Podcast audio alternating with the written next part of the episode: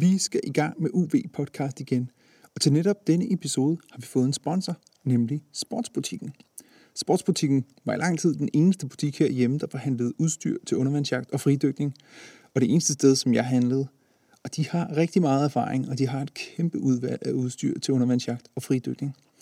Så hvis du vil støtte UV Podcast, så kan du gå til linket uvpodcast.dk-sport, og hvis du så køber noget via det link, ja, så er du med til at støtte programmet, og det er vi selvfølgelig rigtig glade for.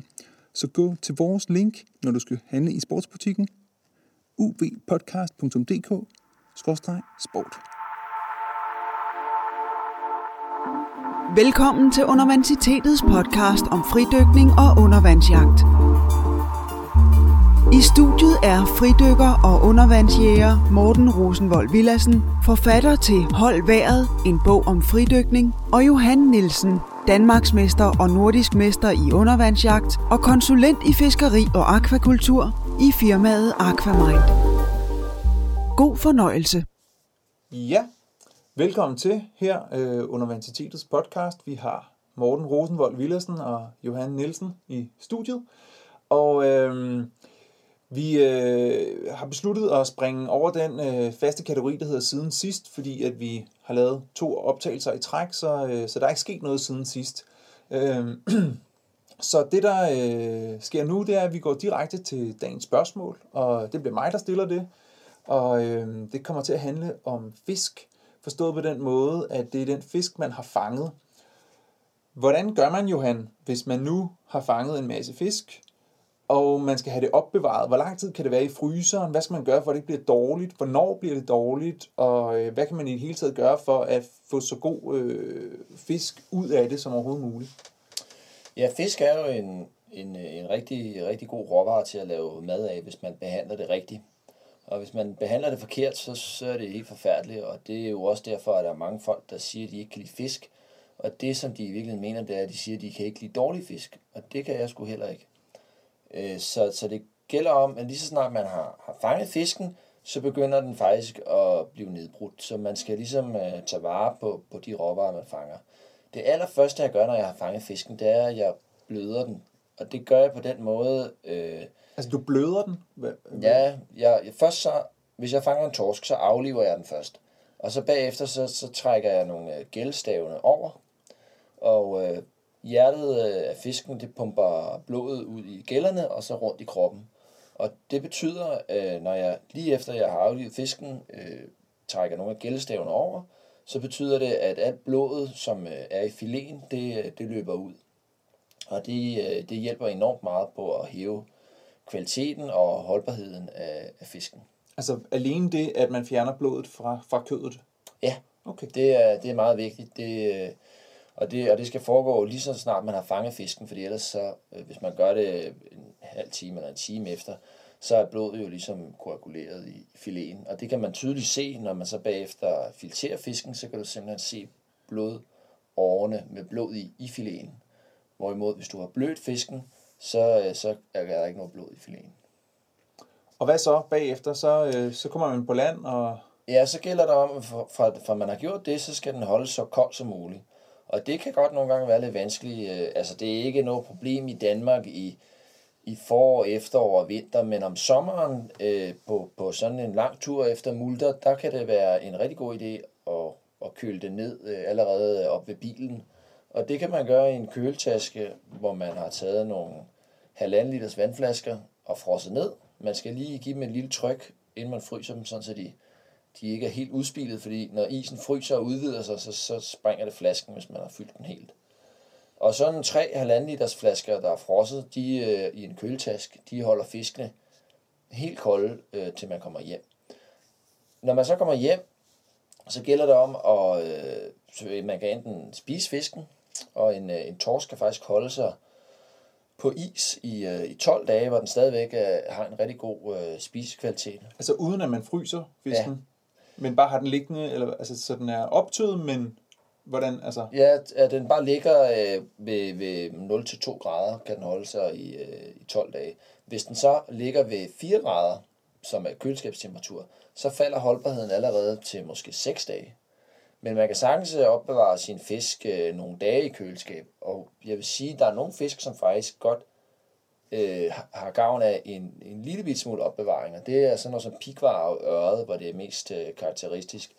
Hvor en pikvar, hvis man tilbereder den umiddelbart efter man har fanget den, så har den faktisk ikke så god kvalitet, som hvis man lige giver den øh, 24 timer i, øh, i køleskabet, hvor øh, det er ligesom om, at kødet det trækker sig lidt sammen og bliver lidt mere fast i konsistensen. Og så, øh, hvis, man nu ikke får, hvis man nu ikke lige får spist, eller man får fanget flere fisk, end man, man får spist til lige med det samme, øh, man kan ikke spise dem inden for den første uge, eller man har ikke tid, man er ikke hjemme, eller hvad, hvor, hvor lang tid kan de holde sig i fryseren? Hvordan opbevarer man dem i fryseren? Jamen, det gælder om at, øh, at fryse dem ind i øh, nogle gode, kraftige poser, fordi øh, hvis man bruger nogle øh, alt for billige poser, eller poser, der ikke er beregnet til at fryse, så, så udtørrer det, man fryser ind, og så kommer der sådan noget, man kalder freezer burns. Det er sådan nogle hvide øh, pletter på, på fisken. Og en, en mager fisk, og det er sådan noget som torsk og de fleste fladfisk, de kan holde sig, ja, et halvt år, siger man, men også, også lidt mere, men, men kvaliteten er, er faldende efter et halvt år. Fede fisk, det er sådan noget som, som ål, sild og makrel og ørder, øh, hvor ørder måske er det mest relevante for undervandsjæger.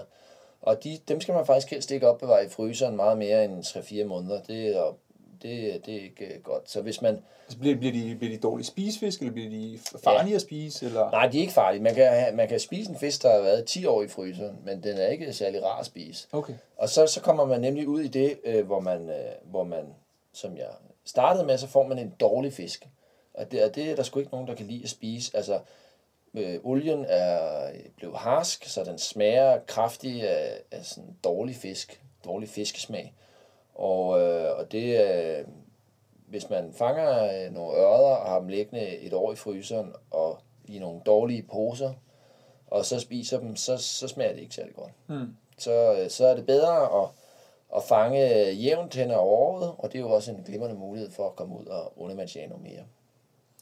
Og nu, øh, når jeg spørger Johan om de her ting, så er det jo fordi, at jeg ved, at Johan ved rigtig meget om det her, men altså, du, du, du arbejder jo med øh, spisefisk og, og har læst på universitetet omkring, øh, har måske endda har fag med, med handler om, om ja. altså, måske bare lige, så, så folk ikke tror, det er noget, du hiver op af hatten her, men der, der er lidt bagved.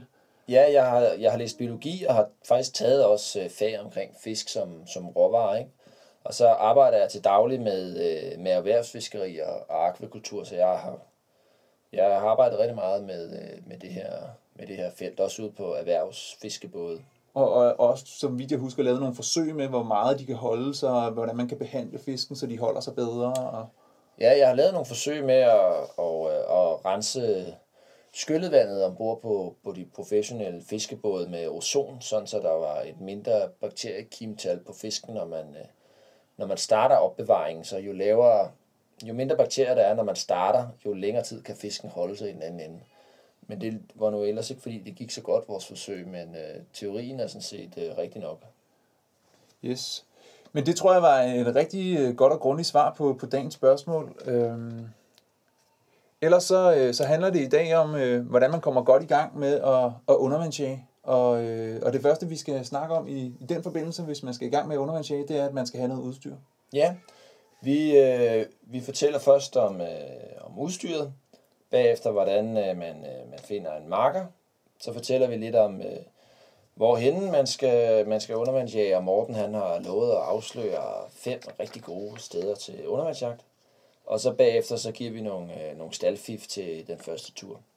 Men udstyret, der, der er det første, det vigtigste udstyr, det er sådan set det, øh, det man kalder ABC-udstyret. Det er maske, finder og snorkel. Ja, og måske skal vi bare lige sige, inden vi, vi kommer helt, at det er lidt en jungle med udstyr, og øh, generelt så forventer man ofte, at man kan gå ned i en dykkerbutik og få noget guidning til, hvordan man kan købe ind af undervandsjagtudstyr. Og der er også begyndt at være dykkerbutikker i Danmark, som rent faktisk ved noget om undervandsjagt. Øh, men det er desværre ikke dem alle sammen endnu. Så det kan være lidt en jungle at, at, at skulle finde ud af. Så derfor prøver vi at komme med, med, med, med vores mm, guide til, til, til det, det, man skal kigge efter, når man enten køber i en dykkerbutik eller, eller på nettet. Ja. Der, er, der er lavet udstyr, som er specifikt til flaskedykning, og lavet udstyr, som er specifikt til, til undervandsjagt. Og sådan helt overordnet set, så gælder det om at få fat i det udstyr, som er lavet specifikt til undervandsjagt. Og det er oftest øh, ikke, det er også billigt samtidig med, så man skal have det rigtige udstyr fra start af. Morten, hvordan, hvilken maske skal man købe? Øhm, først og fremmest skal man have en maske, som øh, passer en godt. Og det vil det betyder faktisk, at man skal prøve forskellige masker. Og det bedste, man kan gøre, det er at tage ned i en dykkerbutik og prøve nogle masker. Og finder man en maske, som man føler sidder virkelig godt, så, øh, så er det det vigtigste. Det næst vigtigste, det er så, at det er en maske, som ikke har et alt for stort hulrum foran øjnene. Øh, så det, det betyder, at, at det, det luftrum, der findes foran øjnene, det skal være så lille som muligt. Og det handler om, at man er nødt til at trykke ud i masken, når man dykker ned. Og det skal man jo gøre med den luft, man har i lungerne. Vi øh, tager udgangspunkt i undervandsjagt, der foregår ved fridykning, så man har ikke uendelig luft til rådighed, så derfor øh, er det vigtigt, at man ikke bruger al sin luft på at øh, trykke ud i sin maske. Så øh, de, de to ting er, er de vigtigste, altså pasformen og derefter øh, et lille øh, luftrum. Og den sidste ting, jeg, jeg synes er vigtigt, det er, at man har et godt udsyn. Øh, og det vil sige, at, at, øh, at man ikke føler, at man kigger gennem en tunnel, men at man, man kigger gennem nogle panorama-vinduer. Øh, og det kan man tjekke ved at ligesom øh, holde armene ud til siden, og så langsomt føre dem ind mod øh, midten, og så øh, kan man ligesom se, hvor stor udsynsvinkel man har, når man har masken på. Så øh, det er de tre ting, der er det vigtigste. Omkring farver og sådan noget, så, øh, så er det ikke så vigtigt. Jeg synes selv, jeg har ikke lyst til at ligne et fast ris eller, eller, eller noget andet kulørt, øh, men det er mere smag og behag. Øh, og, og camouflage og sort og pink, det er sådan set øh, lige meget. Det vigtigste er altså pasform og hulrum og, øh, og udsyn. Ja. Jeg kan lige bryde ind, at jeg, jeg synes faktisk, at øh, farven på, ikke masken, men på, på skørtet, altså silikonen, der, der foretrækker jeg helt klart at det ikke er gennemsigtigt, fordi det kan nogle gange godt give sådan lidt genskin, hvor lyset skinner ind gennem det øh, klare silikon, og så kan man øh, faktisk se sine egne øjne i masken. Det er meget irriterende. Så, så personligt så anbefaler jeg altid, at man køber en, øh, at man ikke køber en maske med gennemsigtig silikon. Hvis den er sort, gør man ikke galt i byen. Nej. Så, øh, så har vi jo øh, snorkelen, og der øh, man kan få øh, mange forskellige slags, øh, slags snorkler, og ligesom med masken, så gælder det bare om at finde en, man selv synes er, er god. Jeg bruger selv en, en meget simpel J-snorkel, altså hvor der ikke er nogen ventiler og, og dibedutter på. Og det er også det, som jeg vil anbefale, at man, at man køber som den første snorkel, fordi det kræver en, øh, den rigtige teknik at kunne puste snorkelen fri for vand, men når man har lært den, så er det meget, meget nemt. Jeg kan måske også sige, at øh, det, som man nogle gange kan købe som et tilkøb til en snorkel, det er, at den har sådan en ventil. Men de der ventiler, de har det med at gå i stykker efter øh, at have fået lidt sandkorn eller salt eller ting i sig. Og øh, på et eller andet tidspunkt, så, så har man altså en snorkel, hvor ventilen er i stykker, og der er næsten ikke noget, der er mere irriterende end det. Så øh, jo simplere snorkel, jo bedre, og det er faktisk også de billigste snorkler. Ja. Yeah. Ja, så er vi nået til svømmebøderne. Yes. Øhm, og der er det vel godt med nogle helremsfinder, eller hvad, hvad, hvad synes du er bedst, Morten? Der findes jo mange slags svømmefødder. Øh, og typisk så øh, de svømmefødder, som er gode til undervandsjagt, det er det, der hedder helfodsfinder. Øh, og det betyder, at der ikke er en helrem. Det er noget, som er skabt til flaskedykkere, der har støvler på. Undervandsjæger, de har sokker på, og de har helfodsfinder. Og så har de lange finder, altså meget længere end dem, man ser til snorkling og til flaskedykning i sådan, bladet er måske 70-80 cm langt. Og, øh, og der er mange holdninger til, til materiale. Men det vigtigste, nu, skal vi, nu er det jo, det er jo begynder gennemgang af udstyr her, og det vigtigste som begynder, det er, at man kører nogle bløde finder. De ja. bløde finder, det er bare super vigtigt. Det er lige meget, øh, man behøver ikke tænke på materialer og kulfiber og glasfiber og sådan noget, eller plastik, det er fuldstændig lige meget til at starte med, der skal de bare være bløde. Ja, og så, så skal man huske på, at man skal jo have plads til sin, øh, sin sok i finden.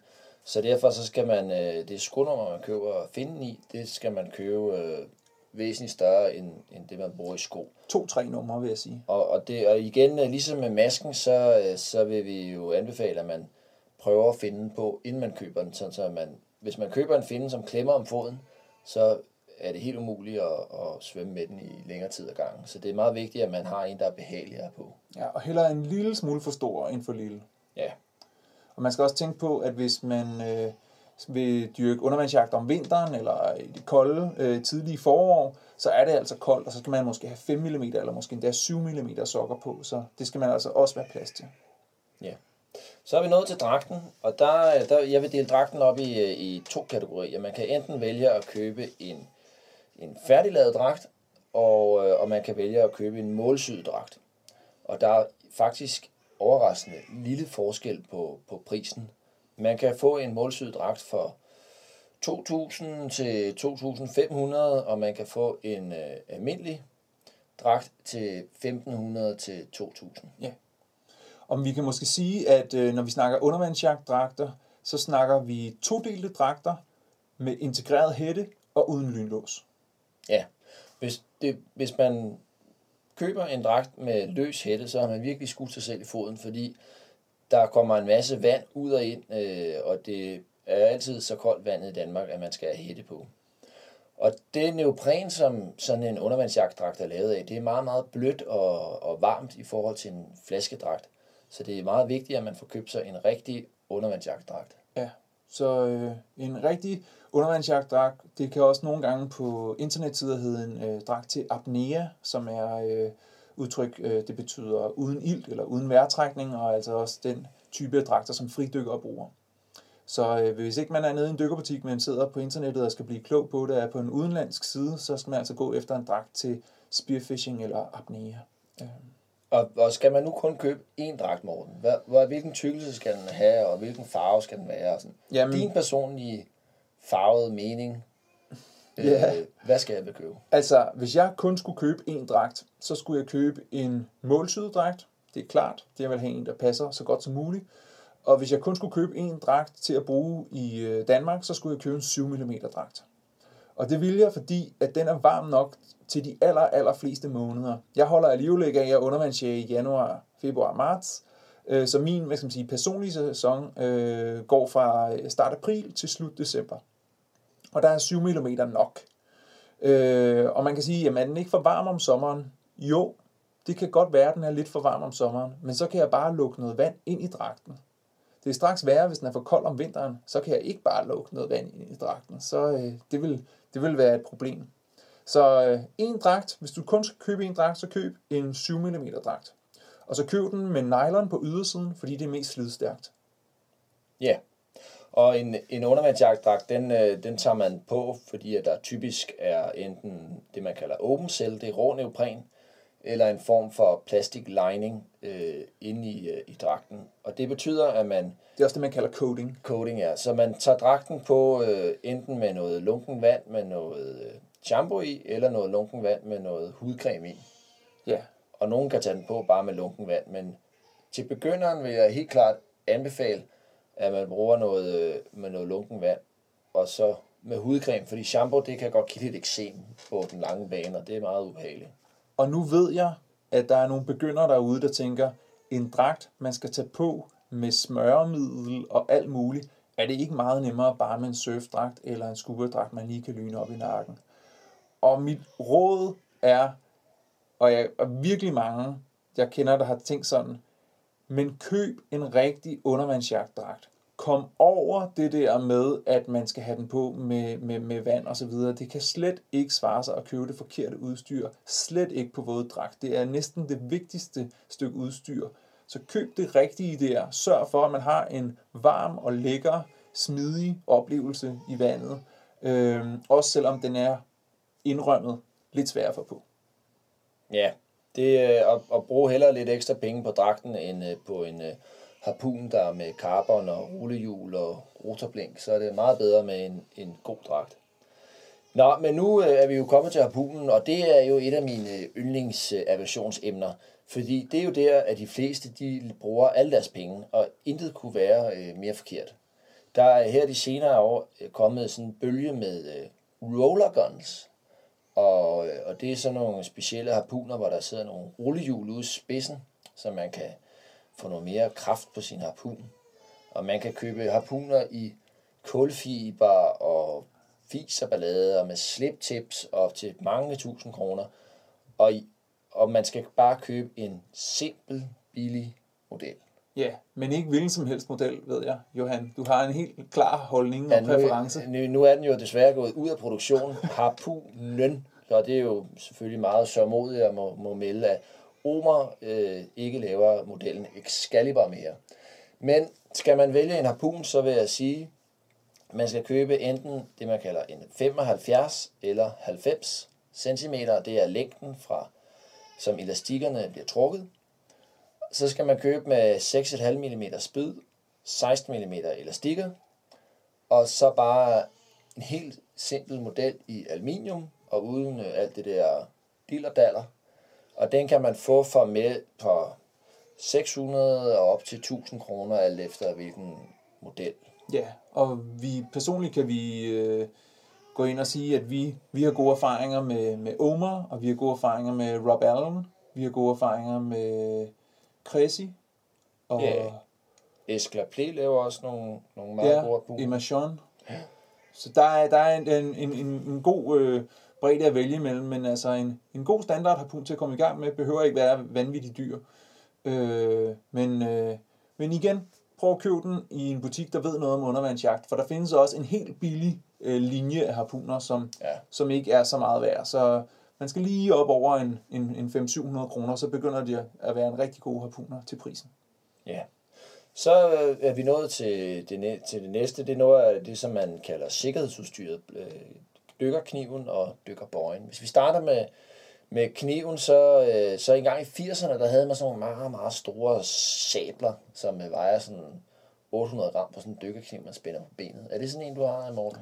Nej, men det var faktisk sådan en, jeg købte først. Det var sådan en rigtig rainbow-kniv, jeg købte til at starte med. Men øh, den, jeg har nu, det er en lille spids øh, kniv, som, øh, som, øh, som jeg bruger til at, at, og, som er nem at håndtere, og som har sådan en kliklås. Så det vil sige, at jeg kan høre, når den er låst i skeden. Og det er ret vigtigt for mig, fordi ellers så smider jeg knivene væk simpelthen, øh, så taber jeg dem. Hvis ikke jeg, det er meget vigtigt for mig, at jeg har bare den her feedback, så når jeg stikker kniven i skeden efter at have, have slået en fisk ihjel, at så den siger klik, og så ved jeg, at jeg kan slippe kniven.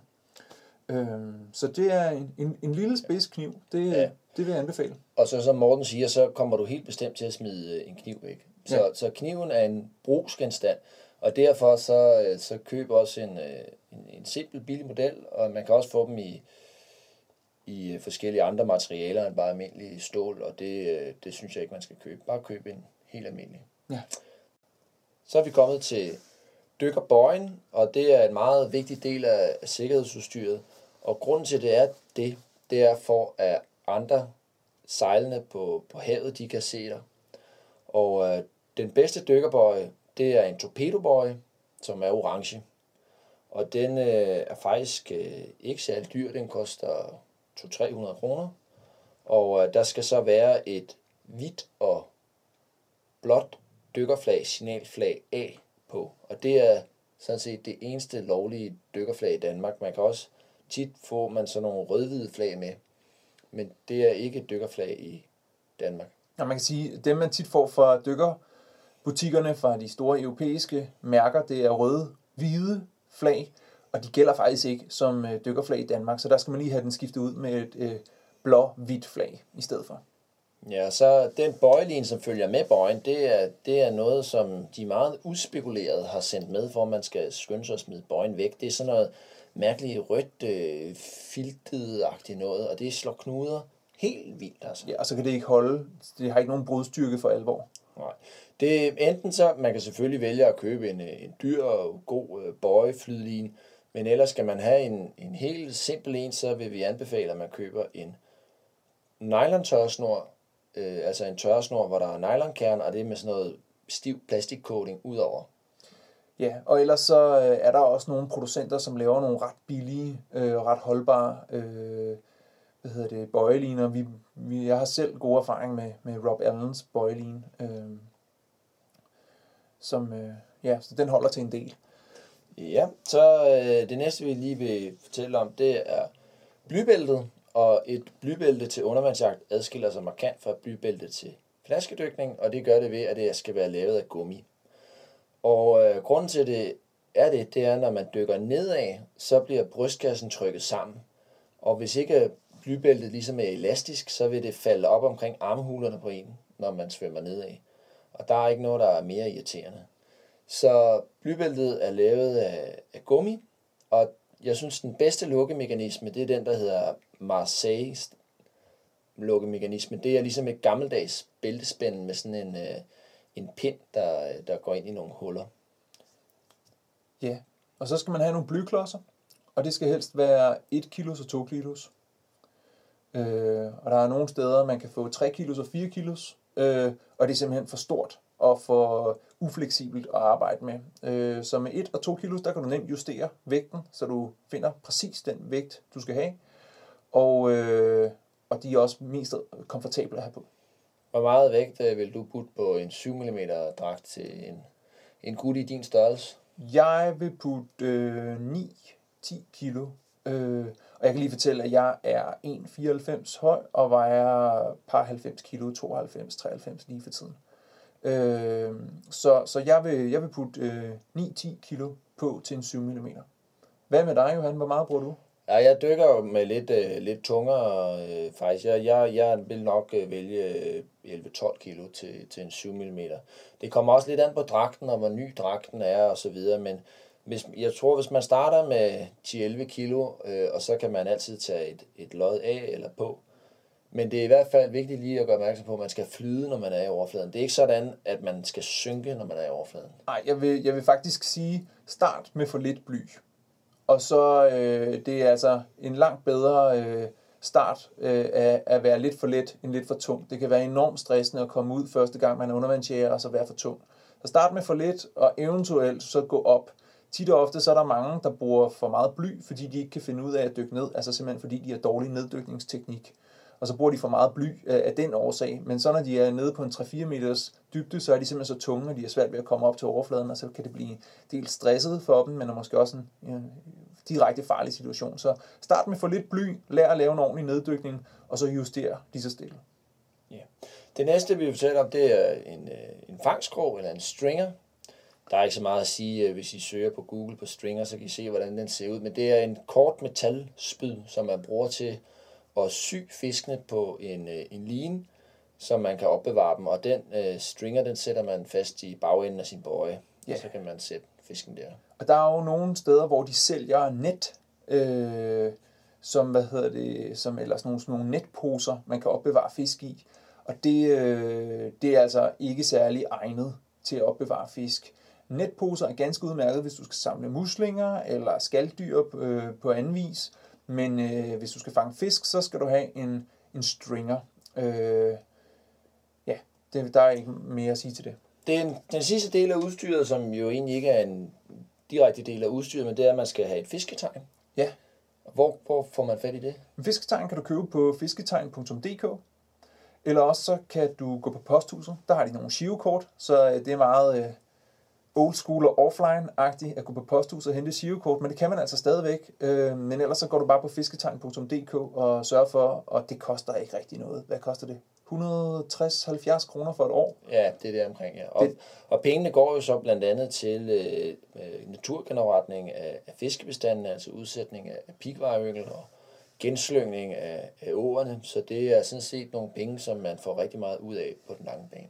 Og der kan altså, men hvis ikke man har sit fisketegn, så kan man altså øh, opleve at blive kontrolleret øh, og, øh, og få en stor bøde, hvis man, øh, hvis man ikke har det i orden. Og det er altså aller, aller første gang, man skal ud og undervandsjage, så skal du have fisketegn øh, klaret. Men du kan altså klare det på nettet, så der er ikke nogen undskyldning. Det kan klares fra telefonen selv, hvis man sidder i bilen og tænker, nu skal jeg i vandet, så øh, få lige styr på fisketegnet først. Ja, og skal vi, skal vi bide udsendelsen over her, Morten? Ja, vi havde sådan på 28 minutter. Ja, vi havde sådan set forestillet os, at vi skulle nå noget mere, men det må vi simpelthen tage i, i næste afsnit. Øh, vi, jeg synes, vi kom godt omkring øh, udstyret, øh, og så må vi tage øh, tips til, til den første tur, øh, og, og, og gode steder, og, og sådan noget. Det må vi tage i næste udsendelse. Lad os gå til, øh, til, til dagens tip.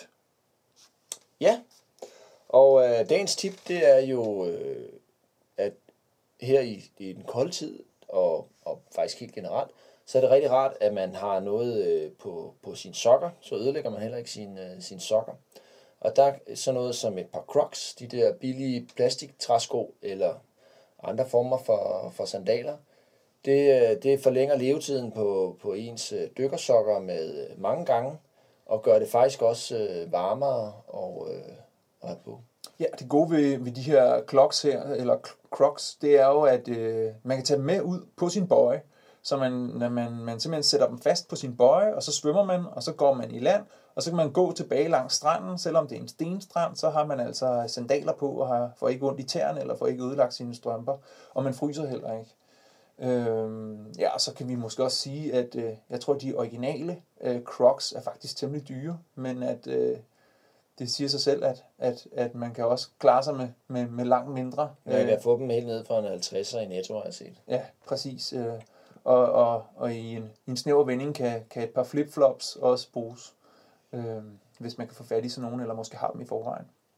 Men øh, ja, et vigtigt dagens tip, både til, til vinter, men også for at passe på sine sokker, som ellers går i stykker meget hurtigt. Ja. Tak for i dag. Tak for i dag. Tak fordi du lyttede til Universitetets podcast. Husk, at du altid kan læse mere om udsendelsen og se fotos på ubpodcast.dk. Her kan du også høre de andre podcasts og læse artikler om fridykning, snorkling og undervandsjagt.